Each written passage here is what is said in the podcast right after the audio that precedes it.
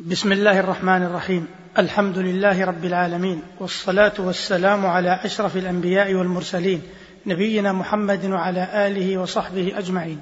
أيها المستمعون الكرام سلام الله عليكم ورحمته وبركاته. أما بعد فهذه جملة من الأقوال لبعض السلف من الحكماء والعلماء والأدباء تبين أهمية الدعاء والتضرع إلى الله والتذلل له وما قيل في ذلك. فعن سلمان الفارسي رضي الله عنه قال إن العبد إذا كان يدعو الله في السراء فنزلت به الضراء فدعا قالت الملائكة صوت معروف من آدمي ضعيف فيشفعون له. وإذا كان لا يدعو الله في السراء فنزلت به الضراء قالت الملائكة صوت منكر من آدمي ضعيف فلا يشفعون له. ذكره ابن الجوزي في صفة الصفوة. وعن حذيفة بن اليمان رضي الله عنه قال ليأتين على الناس زمان لا ينجو فيه إلا من دعا بدعاء كدعاء الغريق. ذكره ابن الجوزي في صفة الصفوة. وقال أبو الدرداء رضي الله عنه ادعو الله تعالى في يوم سرائك لعله أن يستجيب لك في يوم ضرائك. ذكره أبو نعيم في الحلية. وعن شهر بن حوشب عن أبي الدرداء رضي الله عنه قال إن العبد المسلم ليغفر الله له وهو نائم. قال قلت وكيف ذاك يا أبا الدرداء؟ قال يقوم أخوه من الليل فيتهجد فيدعو الله فيستجيب له ويدعو لأبيه فيستجيب له. ذكره الإمام أحمد في الزهد. وقال عطاء جاءني طاووس فقال لي يا عطاء إياك أن ترفع حوائجك إلى من أغلق دونك بابه وجعل دونك حجابه وعليك بطلب حوائجك إلى من بابه مفتوح لك إلى يوم القيامة. طلب منك أن تدعوه ووعدك بالإجابة. ذكره أبو نعيم في الحلية وقال مطرف رحمه الله نظرت في بدء الأمر ممن هو فإذا هو من الله تعالى. قال قلت فعلى من تمامه فإذا هو على الله تعالى. ونظرت ما ملاكه فإذا ملاكه الدعاء ذكره أبو نعيم في الحلية. وقال ثابت البناني رحمه الله ما دعا الله عز وجل المؤمن بدعوة إلا وكل بحاجته جبرائيل عليه السلام. فيقول لا تعجل بإجابته. فإني أحب أن أسمع صوت عبدي المؤمن وإن الفاجر يدعو الله عز وجل فيوكل جبرائيل بحاجته فيقول يا جبرائيل أعجل إجابة دعوته فإني أحب أن لا أسمع صوت عبدي الفاجر ذكره ابن الجوزي في صفة الصفوة. وقال بعضهم من يسأل الناس يحرموه وسائل الله لا يخيب. وقال أبو العتاهية لا تسألن أخاك يوما حاجة وسل الذي أبوابه لا تحجب. الله يغضب إن تركت سؤاله وبني آدم حين يسأل يغضب. فاجعل سؤالك للإله فإنما في فضل نعمة ربنا نتقلب.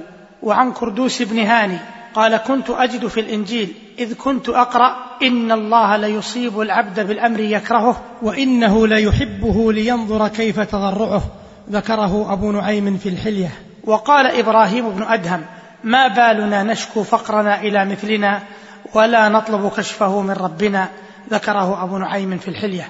وقال وهب بن منبه تعبد رجل زمانا ثم بدت له إلى الله حاجة فصام سبعين سبتا يأكل في كل سبت إحدى عشرة تمرة ثم سأل الله حاجته فلم يعطها فرجع إلى نفسه فقال منك أتيت لو كان فيك خير أعطيت حاجتك. فنزل إليه عند ذلك ملك فقال يا ابن آدم ساعتك هذه خير من عبادتك التي مضت وقد قضى الله حاجتك ذكره الإمام أحمد في الزهد.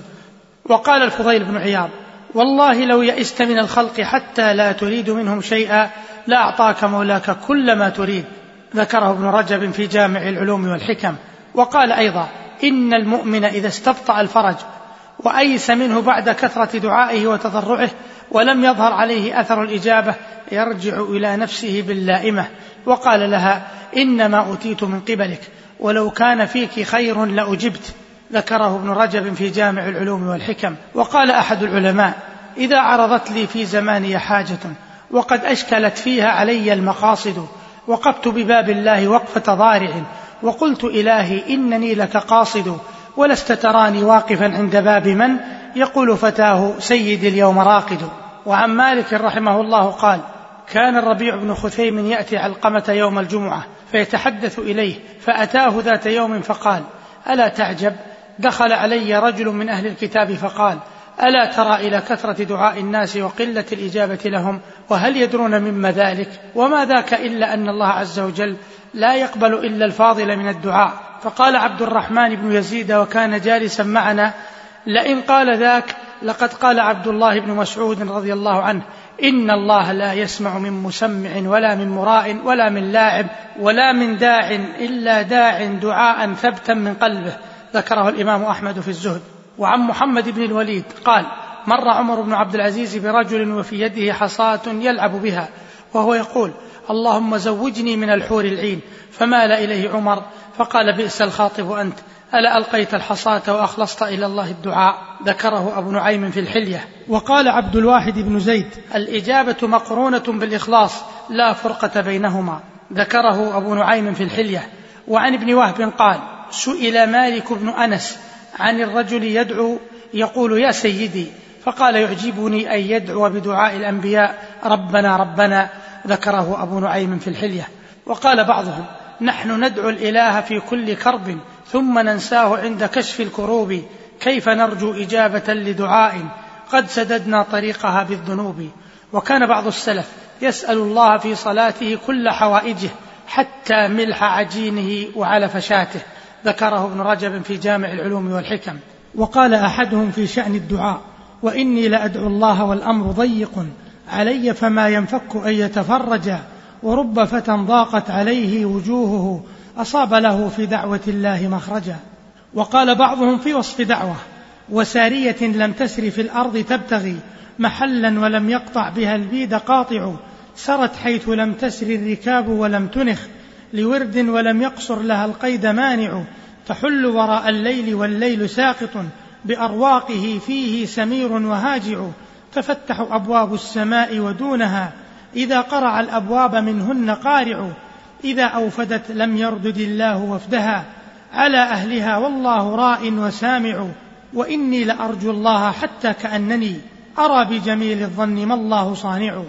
وقال الإمام الشافعي رحمه الله ورب ظلوم قد كفيت بحربه فأوقعه المقدور أي وقوع فما كان للإسلام إلا تعبدا وأدعية لا تتقى بدروع وحسبك أن ينجو الظلوم وخلفه سهام دعاء من قسي ركوع مريشة بالهدب من كل ساهر منهلة أطرافها بدموع. وقال أتهزأ بالدعاء وتزدريه وما تدري بما صنع الدعاء سهام الليل لا تخطي ولكن لها أمد وللأمد انقضاء. فهذه أيها المستمعون الكرام جملة من الأقوال في الدعاء وإلى هنا ينتهي وقت هذه الحلقة. والسلام عليكم ورحمة الله وبركاته.